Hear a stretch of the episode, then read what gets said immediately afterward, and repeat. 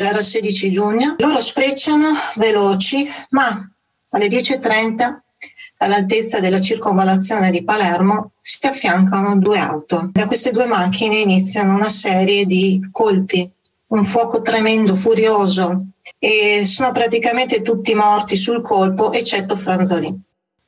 Franzolin esce dall'auto ferito, prova a sparare ad alcuni colpi per difendere quelli che ormai però purtroppo i suoi compagni erano già morti, ma dopo qualche metro cade in un bagno di sangue.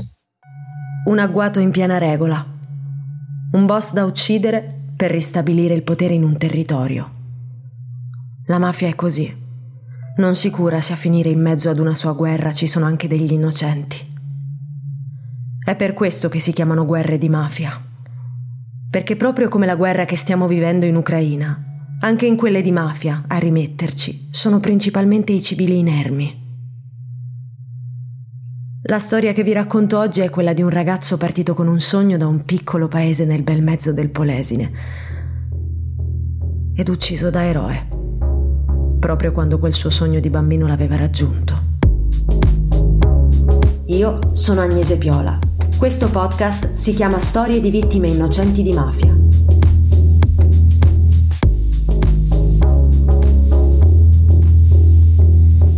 Silvano insomma, è un ragazzo che ha frequentato, un ragazzino che ha frequentato le scuole elementari e lui eh, insomma, arriva alla quinta elementare, diciamo che per gli anni 40 era un buon grado di istruzione, soprattutto in un comune veramente a vocazione agricola ed è anche lui un, un, ragazzo che inizia a lavorare come, come, bracciante. Un ragazzo come tutti gli altri, come tutti i ragazzini, lo ricordano ancora oggi a Pettorazza come um, una persona solare, um, amava molto insomma, divertirsi, giocava a calcio, insomma una vita normale come quella di tutti i ragazzi, però con questa grande passione lui voleva diventare un carabiniere e quindi ovviamente doveva lasciare questa terra, doveva lasciare la famiglia, doveva lasciare gli amici per realizzare questo sogno. Era proprio un desiderio il suo, non era certo un ripiego, assolutamente, era, è stata una scelta perché molto spesso vediamo uno sbocco per chi arriva da terre difficili, no? quello dell'arma. In realtà per lui era una, una passione, era un desiderio, un sogno che poi è riuscito a realizzare.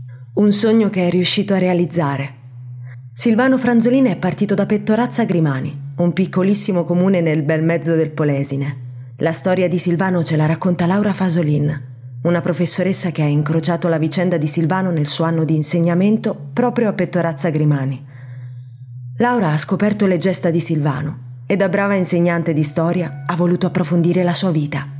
Allora, lui ha iniziato, si è iscritto alla scuola allievi carabinieri di Torino, quindi ha iniziato molto lontano da casa, diciamo così. E all'interno, insomma, di, della, della, scuola comincia a sviluppare la passione per l'equitazione, quindi eh, lui vorrebbe diventare un carabiniere a cavallo. E per fare questo, però, deve trasferirsi in un'altra scuola che è quella de, di Roma. E lì, insomma, sta per realizzare quasi il suo sogno, no? che purtroppo poi per, una, per un infortunio infortunio non può più appunto andare a cavallo e quindi è costretto a terminare il suo percorso, diciamo così, come carabiniere normale. E poi lui nel 60 appunto viene promosso finalmente carabiniere e inizia però non subito in Sicilia ma in Lombardia, a Brescia. Ecco, una breve esperienza a Brescia e dopo subito in Sicilia. Anche la Sicilia insomma la percorre un po' in lungo e in largo e poi arriva ad Enna. Adenna conosce quella che poi sarà sua moglie e la madre dei suoi due figli. La Sicilia nella vita di Silvano è una tappa fondamentale. Lì ha conosciuto la moglie, lì è riuscito a realizzare il suo sogno di diventare carabiniere. Chissà se Silvano ogni tanto si fermava a ripensare a quando era bambino, a quando in quel piccolo paese giocava a proteggere gli altri, alle prime difficoltà, alla necessità di dover lasciare la famiglia e gli amici per andare in una grande città per indossare con tenacia ed orgoglio la divisa. Il sogno di Silvano, però, si interruppe bruscamente il 16 giugno 1982. E era il 16 giugno, 16 giugno 1982. 1982 è un anno molto particolare. Se tu scrivi 1982 su Google arriveranno 30.000 pagine sui mondiali di calcio. È l'anno in cui l'Italia vince i mondiali, forse anche sono i più ricordati. Era il terzo mondiale che vinceva l'Italia contro la Germania Ovest, insomma il muro di Berlino ancora non era caduto e si disputava in Spagna. Quindi quell'anno lì è associato alla vittoria dei mondiali. Poi se cerchi ancora un po' vedi la morte di Gilles Villeneuve. Eh, su quello che è successo però in Sicilia eh, è difficile trovare qualcosa digitando 1982. Eppure è stato un anno tremendo. Un anno che si inseriva in quel triennio della seconda guerra di mafia seconda guerra di mafia iniziata nell'81, termina nell'84, una, una, una guerra interna alla mafia, non era, più, più, eh, non era la, la, guerra contro lo Stato, era una guerra interna, perché si stava eh, affermando il clan dei Corleonesi. Quindi tra l'81 e l'84 ci, ci sono state numerosissime stragi proprio all'interno dei vari clan di Cosa Nostra. Si contano centinaia di morti, quasi 600, e, e l'82 si inserisce inserisce in questa carneficina. È l'anno dei 100 giorni eh, del prefetto dalla Chiesa. Ecco, eh, in particolare la, quella strage capita quasi al centro di questi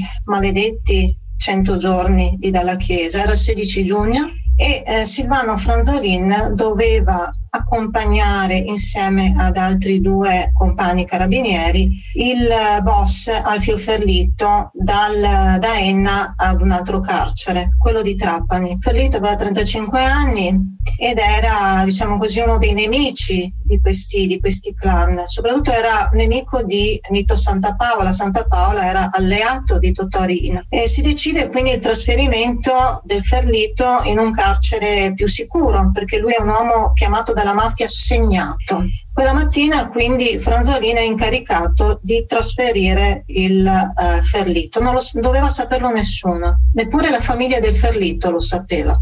Partono alle 8 del mattino da Enna, partono con questa Mercedes, alla guida della Mercedes c'era Giuseppe Di Lavore, 27 anni, autista. Quel giorno Giuseppe non doveva essere alla guida della Mercedes. All'ultimo, forse il destino, all'ultimo deve sostituire il padre, con il quale appunto aveva questa ditta in appalto per i trasferimenti. Iniziano poi questo percorso verso Trapani All'interno uh, dell'auto, oltre a Franzolino, il Ferlito e l'autista di lavoro, c'è, di, c'è anche Salvatore Raiti, altro carabiniere, 19 anni, e Luigi Di Barca, 25 anni, sposato da uno e in attesa della primogenita. E loro sprecciano veloci, ma alle 10.30 all'altezza della circonvallazione di Palermo si affiancano due eh, due auto, una BMW e eh, appunto una, un Alfa, un Alfetta 2000. Queste due, da queste due macchine iniziano una serie di colpi un fuoco tremendo, furioso. Poi dalla, dai bossoli si vedrà che sono stati usati anche dei Kalashnikov Kalashnikov è un'arma da guerra ed è l'arma che viene utilizzata in quel periodo, dall'81 all'83. E l'auto sbanda, va addosso ad un'altra auto dove all'interno c'era questa, questa ragazza che fortunatamente ne esce illesa e sono praticamente tutti morti sul colpo eccetto Franzolin. Franzolin esce dall'auto ferito, prova a sparare ad alcuni colpi per difendere quelli che ormai però purtroppo i suoi compagni erano già morti, per difendere per difendersi, ma dopo qualche metro cade eh, in un bagno di sangue. Muore così anche Franzolina a 41 anni. Poi frangenti arrivano tutti, arrivano i carabinieri, arriva la finanza, ma uno dei primi ad arrivare è proprio eh, il prefetto dalla chiesa. Arriva, arriva da solo, arriva in borghese, probabilmente aveva appena saputo della notizia e quindi insomma è corso e cerca attorno a sé dei teli per coprire i corpi, quindi come ultimo gesto di dignità verso queste persone. Carlo Alberto dalla Chiesa, il generale Carlo Alberto dalla Chiesa. Anche solo a pronunciare il nome, la mente va subito a quella categoria di persone che ha cercato di rendere migliore il nostro paese gli eroi di mafia non dovrebbero esistere. Non ci dovrebbero essere delle persone che, solo perché hanno cercato di fare al meglio il loro lavoro, sono state assassinate. E invece ci troviamo sempre a celebrare degli anniversari.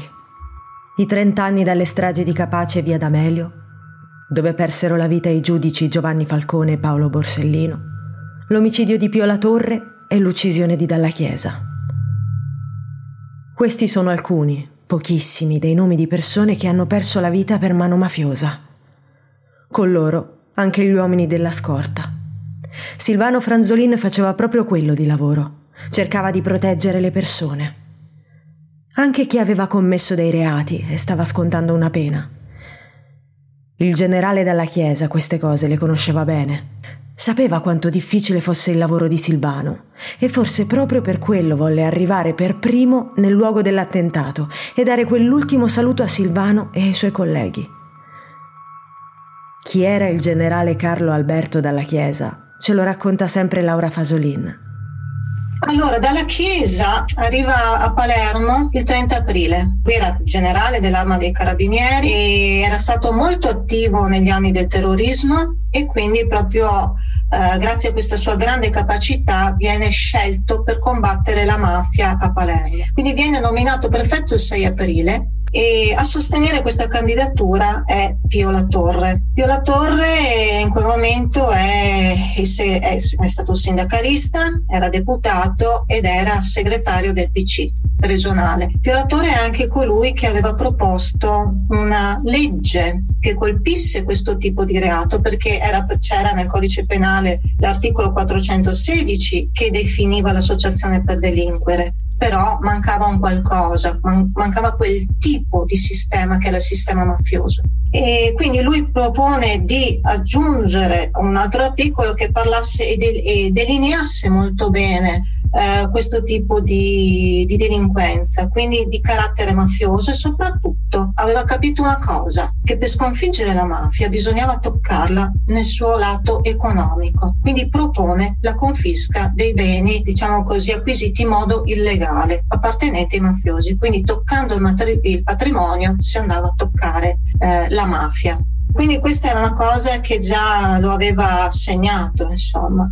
Eh, Pio La Torre è appunto tra coloro che indicano un generale dalla Chiesa come colui che può combattere la mafia. E quindi insieme a Rognoni propongono il suo nome, il 6 aprile viene dato l'incarico. Il generale della Chiesa dovrebbe arrivare ai primi di maggio, invece di corsa il 30 aprile prende l'aereo e arriva in Sicilia. Perché? Perché poche ore prima era stato ucciso Pio La Torre insieme al suo agente di scorta Rosario Di Salvo e, e quindi corre subito in Sicilia. Iniziano da lì i suoi 100 giorni 100 perché poi termineranno con il suo di assassinio insieme a quello della moglie e al suo agente Domenico Russo eh, il 3 settembre dello stesso anno. Sembra quasi un conto alla rovescia. Sembra quasi un conto alla rovescia, dice Laura, nel mezzo del quale si è inserita anche la morte di Silvano Franzolin. Ricordare queste vicende è importante. È importante perché è proprio ciò che le mafie non vorrebbero. Le mafie vivono nel silenzio, nell'omertà, non vogliono che se ne parli. Per fortuna però ci sono persone che non hanno paura di raccontare, hanno voglia di impegnarsi a fare memoria. Una di queste si chiama Remo Agnoletto. Abita proprio nelle zone che erano di Silvano Franzolin e la storia di quel carabiniere partito da Pettorazza Grimani ed ucciso a Palermo la racconta a chiunque passi da lui. Dovremmo ecco fare un bel ricordo perché è importante ricordare eh, non solo la memoria, che, che, che, la memoria ti fa imparare, ecco la memoria, invece ricordare tutto lo porti nel cuore, ricordare, dare con il cuore, questo cor al centro di questo verbo è importante per avere il cuore vicino a loro, vicino ai parenti, vicino agli amici vicino ai familiari, è importante sia la memoria che il ricordare. Credo sia importante che se dici ricordiamo i 40 anni della morte di Silvano, insomma, ecco. Remo è una persona dinamica. Chi lo conosce sa quanto sia vulcanico nelle sue idee e nelle sue azioni. Bastano poche parole per capirlo. Allora, eh, sono Remo Agnoletto, eh, faccio parte di un'associazione che si interessa dei diritti umani dal sono entrato nel 1987, si chiama Centro Documentazione Polesano, è un'organizzazione di volontariato E poi nel 2016 sono, eh, faccio parte di questa associazione temporanea di scopo Salvaterra che gestisce il bene confiscato alla criminalità organizzata a Salvaterra di Badia Polesine. Remo l'ho incontrato in un paese dal nome bellissimo. Si chiama Salvaterra. È un piccolo borgo nel Polesine e secondo me il suo nome è unico e perfetto. Ho chiesto proprio a Remo e Laura di raccontarmi quel luogo. Allora, è un paese intanto ne, de, fa parte del Medio Polesine, eh, nel comune di Badia Polesine, che è il, uno dei primi comuni del Medio che poi portano all'Alto Polesine. Eh, Salvaterra è una piccola frazione di questo comune. Credo che il nome sia stato dato perché nel primo allagamento e nelle prime alluvioni dell'Adige è stata salvata, cioè non, la, l'acqua non è arrivata. E anche questo è un piccolo comune dove c'è una piccola chiesa con grandi residenze particolari del 1600, una, eh, una grande villa, eh, la cosiddetta Villa Pellegrini che è del 1600, adesso di proprietà della chiesa, parrocchia, della, della, parrocchia. Di fronte alla parrocchia ci sono due scuole elementari disabitate, dietro le scuole c'è un campo di calcio, un piccolo bar e attraversato dal canale Adigetto. È proprio in, nella piccola periferia di, questa, di questo comune che è composto da circa 5.000 abitanti, un piccolo comune de, de, de, del medio polese. Salvaterra è un, una piccolissima mm, frazione, diciamo così, di Badia Polesine. Badia Polesine è uno degli ultimi comuni del, del Polesine prima di addentrarci nel Veronese e poi anche nel Padovano. Ecco. Quindi è un po' un crocevia di, di tre province diverse e, ed è un comune, anche quello, sembra quasi destino, assomiglia molto a, a Petrazza Grimani, comune agricolo con eh, un tessuto sociale simile a quello di Terrazza Grimani, quindi con, con, persone che hanno ancora una certa tradizione, eh, alcuni valori molto, molto legati eh, alla famiglia, alla terra, insomma. Anche in un luogo così lontano da tutto, in una terra che storicamente non è certo tra le più ricche d'Italia, c'è però un bene confiscato alla criminalità organizzata. Non un bene qualsiasi, non un appartamento anonimo o qualche piccolo ettaro di terreno incolto. A Salvaterra il bene confiscato alla criminalità organizzata è una grande villa. C'è un bene confiscato a Salvaterra. in via dei Partigiani 262. È in, questa, in questo piccolo borgo ormai Sebastiano Terra c'è questa villa confiscata nel 1996 da un eh, spacciatore e trafficante di droga di Legnaro vicino a Badia Polesine. Allora sì, la villa di Salvaterra tra l'altro è molto molto bella come dicevi tu, non è un appartamento assolutamente, chiama era la Villa Valente Crocco ed è appunto una villa che è stata acquisita con attività illecite. Questa villa, grazie appunto si è scoperta che era stata acquisita uh, da, tramite queste attività, fortunatamente nel 1994 è stata sequestrata. Ecco quindi un esempio appunto della, dell'applicazione articolo 416 bis che finalmente poi ha visto la luce purtroppo eh, dopo la morte di, di Dalla Chiesa, insomma, viene, mm, entra in vigore dal, dal 13 settembre dell'82, quindi è un anno importante anche per questo, diventando poi la famosa legge Rognoni La Torre. Quindi è stata sequestrata questa villa e si doveva decidere in qualche modo la sua destinazione. Nel 96 eh, l'autorità giudiziaria, credo la Guardia di Finanza, è arrivata in queste, questa eh, amena località sequestrare questo bene. Anche questo è un bene del, dal sedime del 1600, poi è stata costruita negli anni, è una grande villa che era Villa Valente Crocco, perché la famiglia che ha abitato per circa un centinaio d'anni è questa famiglia ferrarese dei Valente Crocco. Ecco. I campi erano addirittura eh, del, degli affittavoli dei conti di Spagnac, proprietari dell'abbazia della Vangadizza a Badia Polesine. Remo ci racconta anche di chi aveva acquistato questa villa e quali attività illecite faceva al suo interno. Allora, beh, allora, questo, questo, evidentemente lui ha, ha acquistato questa uh, casa per, per, per investire il, il, il, per lavare, diciamo, ecco, questi, questo denaro, molto denaro, perché eh, credo che la, la stima eh, all'atto della compravendita era di circa un miliardo di vecchie lire, perché è una villa di tre piani con una piccola barchessa laterale. L'idea, credo, dello spacciatore del trafficante sia stata un'idea di coprire per l'ennesima volta il traffico la ristrutturazione iniziata l'aveva divisa in civile abitazione, ma credo che l'idea iniziale fosse stata di creare delle mostre e del, del commercio di mobili di antiquariato. Però dopo le, le, due unità che dovevano nascere, dovevano nascere due unità residenziali, credo per la famiglia o per la figlia. Lì è stato bloccato nella donazione gratuita del bene alla figlia. Perché? Perché lui si sentiva cacciato da o in odore di sequestro. L'atto, l'atto proprio doveva avvenire circa una settimana dopo l'atto di compravendita totale. Questo non è avvenuto perché è arrivata la Guardia di Finanza e ha sequestrato il bene. Il bene è stato fermo dal 96, questo certamente per azioni giudiziarie, per vedere se avevano dei crediti, dei debiti sul, sul, sul, sul bene. Questo non è avvenuto, poi è arrivato il processo.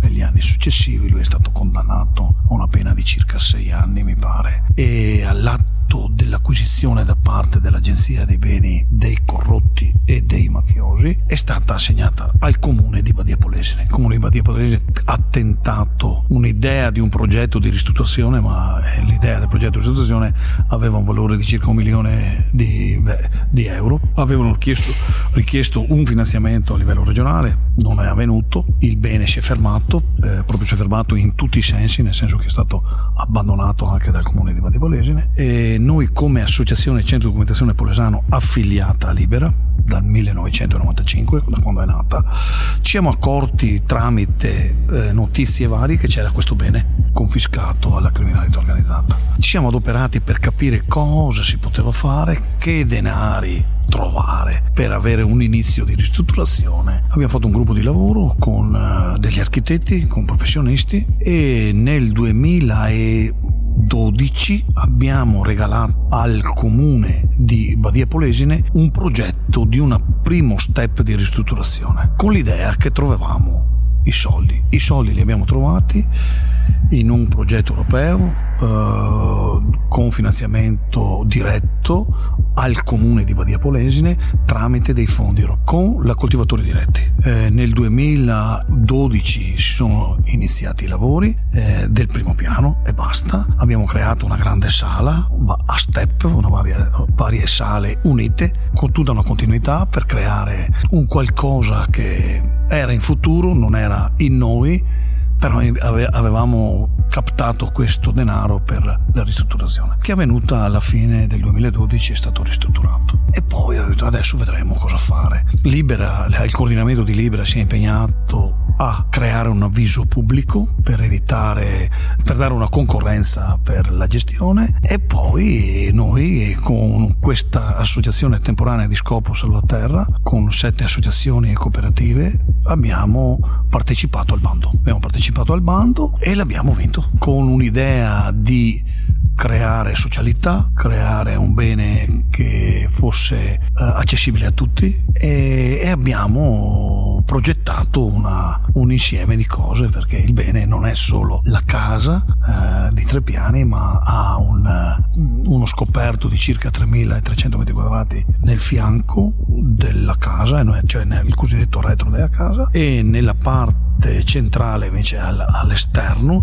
Ci sono circa 400 metri quadrati di un piccolo giardino che, dove noi fa, facciamo varie iniziative. Questa è, è, la casa e il progetto ha varie eh, iniziative e varie cose perché il progetto è molto dinamico per noi che l'abbiamo pensato. E l'abbiamo pensato proprio uh, guardando lo scoperto era interessante capire cosa si poteva fare nello scoperto e ci siamo arrivati nel 2016, a maggio del 2016. Ovviamente mancava un nome e non poteva che essere dedicata a Silvano Franzolini. Ecco, il bene è intitolato a un appuntato dei carabinieri, un certo Silvano Franzolini, medaglia d'oro al valore civile, ucciso nella cosiddetta strage della circonvallazione il 16 giugno 1982. Quest'anno lo ricorderemo nei 40 anni dall'uccisione, che è avvenuta una mattina di questo 16 giugno del 1982, questo anno particolare, insomma, ecco, per l'attacco tra clan mafiosi che è arrivato in questo momento di grande escalation. L'idea è venuta a Pierpaolo Romani. Chi è Pierpaolo Romani?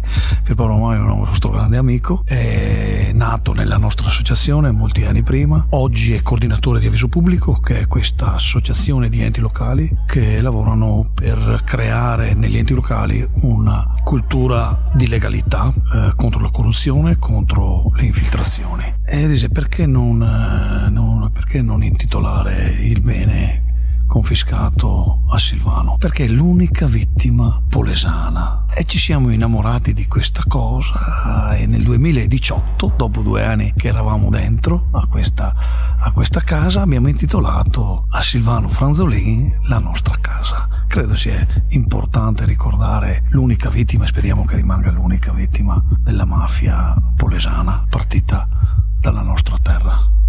Nelle parole di Remo Agnoletto, ma anche in quelle di Laura Fasolin, c'è sempre un rimando alla terra. Osservando i loro occhi quando parlano del Polesine, capisco quanto questo sia un legame indissolubile. Io del Polesine non sapevo quasi nulla e penso che sia così per molti di voi. Quella terra però sembra come avere qualcosa di diverso. Il legame con la natura, con la campagna, con i fiumi e con un luogo che non sempre può offrire grosse opportunità. È un legame forte e forse proprio questa sua durezza in realtà, se la si prova a vivere, si trasforma in un'accoglienza costante, fatta di piccole cose ma importanti. Lo sa bene Pietro Donzelli, uno dei maestri della fotografia italiana del Novecento, che quando ha visitato il Polesine l'ha chiamato la terra senza ombra, in cui c'era un silenzio che sembrava musica. Il fotografo ne è rimasto colpito e quelle sue foto si possono ritrovare anche 60 anni dopo, nelle parole di Remo. Polesine è la cosiddetta Mesopotamia d'Italia tra due fiumi, tra l'Adige a nord e, e il Po a sud. Petorazza è nella parte superiore che va verso il delta, si chiama ancora Medio Polesine perché non siamo ancora ad Adria, da Adria in poi eh, c'è il Basso Polesine, ecco, e invece Pitoranza è al centro, in questo Medio Polesine, vicino all'Adige, vicino all'Adige, con poca popolazione, le scuole medie sono arrivate molto dopo, eh, le scuole elementari eh, eh sono di, di struttura fascista, le scuole medie di struttura fascista, e lui entra in questa scuola di questo piccolo paesino, un piccolo paese dove c'è la chiesa di fronte alla chiesa c'è il municipio, vicino al municipio ci sono le scuole. Questo è il paese di Pettorazza Grimani. Credo un paese che eh, non si vede più, non si vedono più questi paesi, che è rimasto così, è rimasto con questa chiesa, questa grande chiesa. Addirittura c'è un santuario della Madonna in località Papa Fava, vicino all'Adige, eh, dove è eh, popolato di pellegrinaggio mariano. È un paesino mh, mm, strano, piccolo, eh, circoscritto in, in una lunga via che ti porta a questo paese ed è in fianco a una via principale che poi porta verso eh, la provincia di Venezia, verso Cavarzere. Allora, Polesine, appunto, la, la, noi la soprannominiamo un po' la Mesopotamia no, d'Italia, racchiusa tra questi due grandissimi fiumi, il Po e l'Adige, i due più grandi fiumi italiani. È una terra che sì, è stata strappata alle paludi, una terra fondamentalmente agricola e parlavamo prima di, di Pettorazza Grimani, la terra di origine di Silvano Franzolino, vocazione agricola, tutt'oggi è un piccolo comune a vocazione agricola. E una terra che comunque ha una storia affascinante, eh, insomma, sì, sin da, da, dai tempi del, eh, diciamo così, più, più, antichi, con i primi insediamenti, se non poi, eh, non dimentichiamolo, Matteotti originario del Polesine. Purtroppo una terra conosciuta per l'alluvione del 51 soprattutto e per l'eccidio Matteotti. Da, insomma, se si viene a esplorarla si trovano delle, delle ricchezze straordinarie eh, a Fratta, proprio la città di Matteotti, c'è una villa palladiana, eh, Villa Badoera, che è straordinaria, insomma. E una terra che ha sofferto una grandissima povertà, eh, proprio un territorio agricolo con sviluppo industriale nullo e una terra che ha visto una grandissima emigrazione nell'America Latina in particolare. E ricordo infatti nei, negli anni dell'archivio di Rovigo che arrivavano tanti brasiliani per la doppia cittadinanza, erano numerosissimi, tutti i giorni arrivavano eh, dei brasiliani a fare ricerca sui propri nonni ed erano tanti, tantissimi, più di quanti possiamo immaginare. È una terra che ha sofferto molto. È una terra che con l'alluvione del 51 insomma, ci ha dimostrato di saper rimboccare le maniche e da allora alluvioni non ne abbiamo più avute. Insomma.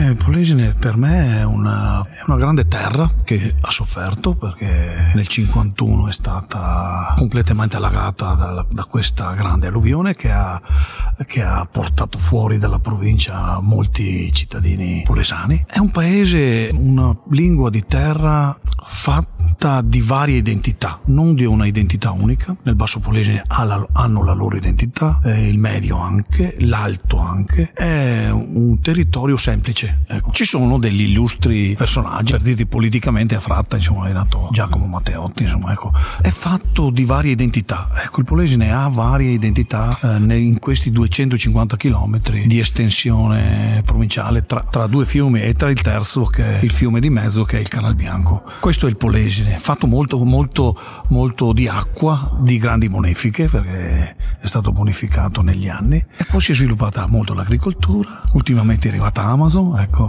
in Castel Guglielmo, però è, è così, è, è una, un paese, diciamo, è una, un territorio particolare, insomma, ecco. Fare memoria significa anche raccontare chi da quel territorio è partito per cercare di realizzare un suo sogno. Avere dei buoni esempi come quello di Silvano Franzolin è un incentivo per tutto un territorio. La storia di Silvano è la conferma che si può partire da un piccolo paese come Pettorazza Grimani e finire proprio al centro della storia, compiendo anche un gesto eroico. È importante raccontare queste storie.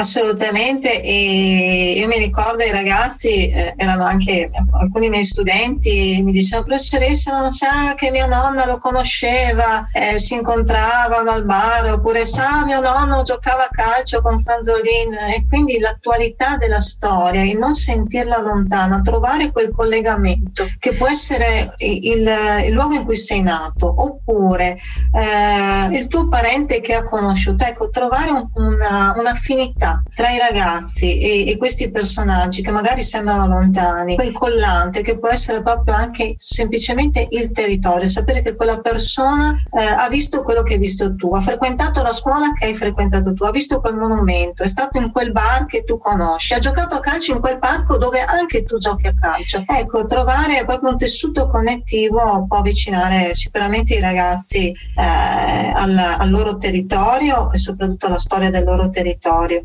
e anche in questo caso eh, più, più importante di tutti la, la, la, trasmissione di alcuni valori. Quindi una persona che ha creduto nel, nel, suo lavoro e nel suo dovere fino alla fine. Avrebbe potuto forse Silvano restare piegato in macchina e nascondersi sotto i sedili? Certamente lo ha fatto, no, lui è uscito dall'auto e ha sparato ha fatto il suo dovere fino alla fine e questo credo che sia un esempio straordinario per i ragazzi. Allora noi abbiamo messo una lapide proprio all'entrata, ricordando la sua figura e l'atto cosiddetto eroico, diciamo civile, di testimonianza di cosa, cosa sono le forze dell'ordine, cosa vanno a salvare, a mettere in ordine. E abbiamo proprio all, all'entrata della casa, proprio di fronte, abbiamo messo questa lapide a ricordo di Silvano. Credo sia importante che chi entri capisca che il bene sottratto da questo uso non legale e invece noi eh, dobbiamo capire e far capire che la, che la legalità passa anche attraverso le persone, attraverso l'impegno, la responsabilità e in questo caso anche la perdita della propria vita. Credo sia importante a testimonianza di, di non pensare solo a forze dell'ordine oppressive, eccetera, ma di una forza dell'ordine che ti accompagni nei, nella quotidianità, nei giorni, nella tua vita sociale, insomma, ecco, che, sia, che, siano vicini a noi. Insomma, ecco. Noi li vediamo come ostacoli o come opposizione a una vita sociale. Questo credo sia un esempio importante da dare alle persone che entrano in questa casa, insomma, ecco, sia, sia proprio una ricordare delle figure che, sociali che portano a degli esempi forti. Il lavoro che fa Remo con la sua associazione è fondamentale. Ora però anch'io voglio cercare di raccontare ai miei amici, alle persone che conosco, nella scuola che ho frequentato, chi era Silvano Franzolin. Ho chiesto come fare a Laura, che ogni giorno cerca di insegnare al meglio anche la storia del suo territorio. Più che ai ragazzi, io mi rivolgerei ai docenti perché i ragazzi sono lì che aspettano, aspettano di essere messi sulla strada giusta e quindi ecco, eh, scavare sempre la storia del territorio perché è una cosa purtroppo lo vedo a scuola, non si fa, non si fa. I ragazzi la apprezzano e ecco, io penso che portarli un po' in giro sul territorio. Quest'anno um, io insegno a Polesella abbiamo fatto una cosa un po' particolare, non avendo organizzato le gite per questioni di Covid e quant'altro, abbiamo comunque voluto portarli fuori, abbiamo organizzato una, una passeggiata nel paese di Polesella, chiamato questo ex professore che adesso fa parte della, dell'associazione Polesella Territorio e Cultura, che ha accompagnato i ragazzi e sono uscite cose straordinarie e loro sono rimasti molto sorpresi. Ecco, io, i ragazzi aspettano che noi eh, li portiamo portiamo, che noi li dirigiamo verso le, la conoscenza e le conoscenze, portarli fuori, portarli nel proprio territorio, eh, chiedere, parlare con gli anziani, scoprire altre storie come quelle di Silvano, perché no? E ecco, renderli partecipi del loro territorio, che sia una storia di mafia, che sia una storia di resistenza, che sia una storia di terrorismo, insomma, a Rovigo c'è un po' tutto, ecco, diciamo. Però io credo che anche il comune più piccolo nasconda qualche storia straordinaria, di andarla a cercare insieme con i propri ragazzi, di farli sentire parte di quel territorio e di scoprire i valori di quel territorio. Penso che si possa far tanto e non è mai così banale la storia locale anzi, però della propria terra, le proprie radici sono fondamentali, importantissime. Un giorno le, le riscopriranno, riscopriranno la voglia di conoscere il loro territorio e quindi insomma già, già da piccoli, da ragazzi, da giovani è bello ragionare su chi siamo, cos'è questa terra che, nella quale viviamo, cos'è stata prima, cos'è adesso, cosa possiamo farla diventare. Ecco, io li coinvolgerei di più. Chi ha trovato il modo per coinvolgerli al meglio è sicuramente Remo Agnoletto che con la sua associazione organizza molti incontri nel bene confiscato alla criminalità organizzata di Salvaterra, dedicato proprio a Silvano Franzolin. E ieri sera avevamo degli scout che passavano dal noviziato al clan che sono venuti e hanno anche dormito lì dal il 28 e il 29 maggio. La settimana scorsa avevamo scolaresche eh, abbiamo avuto eh, il sindaco perché avevamo, avevamo, abbiamo fatto un lavoro sui beni confiscati con la, il sindacato pensionati eh, facciamo iniziative culturali facciamo un festival dei popoli dedicato quest'anno ai muri che ci circondano, sempre di più. Ne abbiamo abbattuto uno nell'89 e ne abbiamo costruiti 50.000. Curiamo molto l'aspetto sociale e curiamo anche questa parte esterna dove abbiamo creato un giardino della pace tramite la piantumazione di eh, alberi autoctoni eh, fatti da, portati a, dalle scuole e nella parte, nell'altra parte abbiamo creato 20 orti sociali da gestire da parte delle famiglie. E in fondo al giardino, diciamo, a questa area eh, agraria abbiamo, abbiamo degli appiari perché produciamo il miele della legalità in modo piccolo perché abbiamo otto alveari, non ne abbiamo tanti, però insomma, credo sia un significato importante produrre del miele fatto da, dalla comunità di, delle api che ci fanno vivere perché senza le api noi non ci saremmo. Insomma, ecco, questo credo sia importante per la continuità. Anche le api danno la continuità alla vita. In questa casa diamo vita. Ecco, credo sia un, un, un buon segno e anche una, un buon messaggio da dare alle persone. A Salvaterra, nel bene intitolato a Silvano Franzolin, si parla molto anche di legalità e giustizia sociale. Lo si fa attraverso i campi estivi di Libera. Remo Ci racconta cosa sono?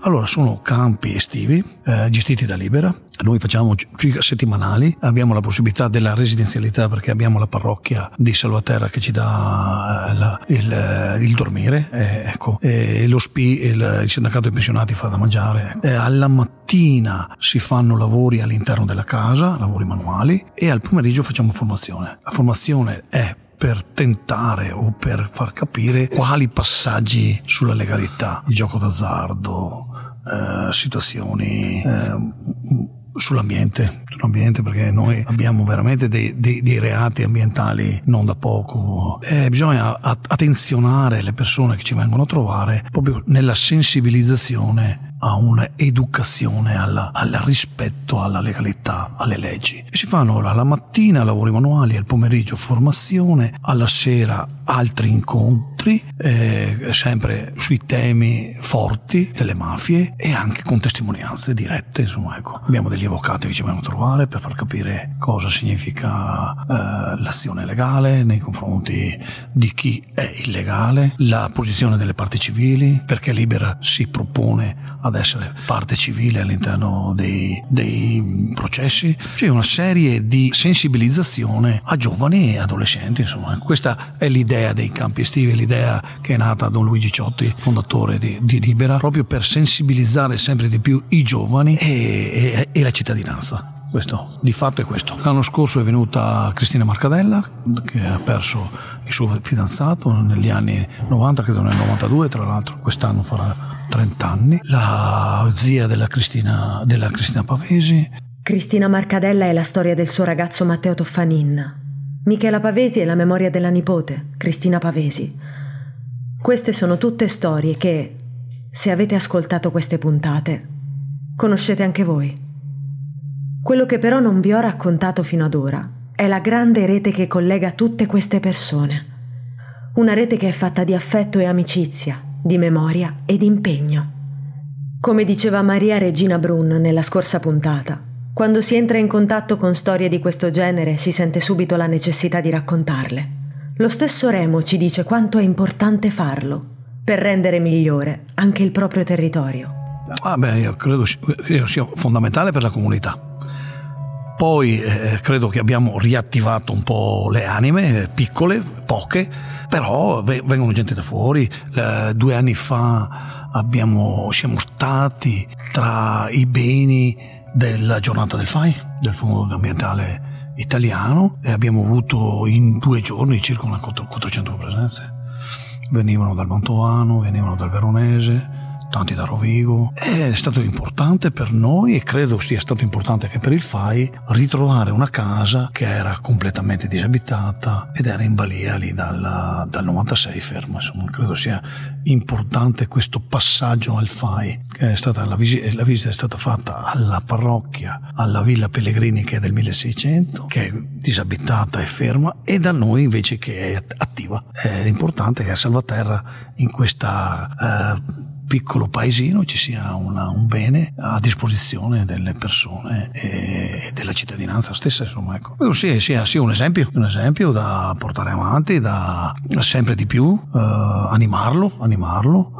È, è, è, importante, è importante per la società, per la società è importantissimo.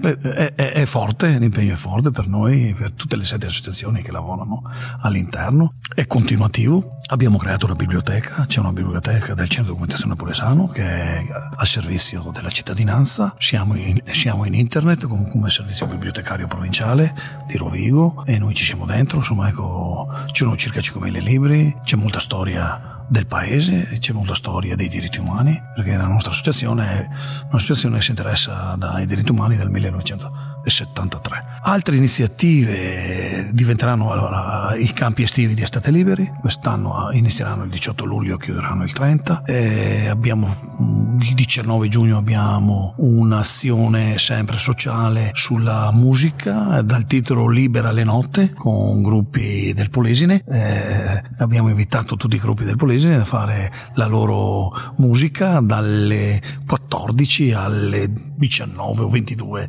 vedremo come fare, credo sia importante anche quello. E molti ci chiedono di venire a trovarci, eh, gruppi, eh, famiglie, eh, associazioni, cooperative, insomma eh, diventa un punto, diventa un punto nevralgico e importante insomma, per la società. Accedere al bene di Salvaterra è facile, la villa ora è aperta a tutti. E questo è il miglior modo per far capire che non c'è più spazio per traffici nascosti ed illeciti.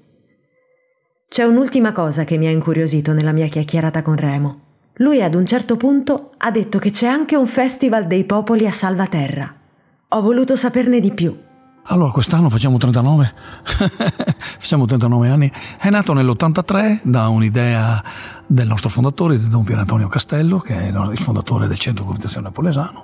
È un atto civile di eh, portare a conoscenza della cittadinanza, diciamo che è nato nella, diciamo, nella corrente interessante della Popolorium Progressio, questa enciclica di Paolo VI, dove l'impegno all'interno della Chiesa fosse portato dai laici come impegno sociale. E allora dall'83 che sono venuti a trovarci gli intilimani a Badia Polesine, esuli, cileni, da lì è partita questa idea di portare all'attenzione della cittadinanza di Badia, ma della cittadinanza qualsiasi, l'idea del, di come essere popoli. Qual è l'idea de, di, del, dei popoli?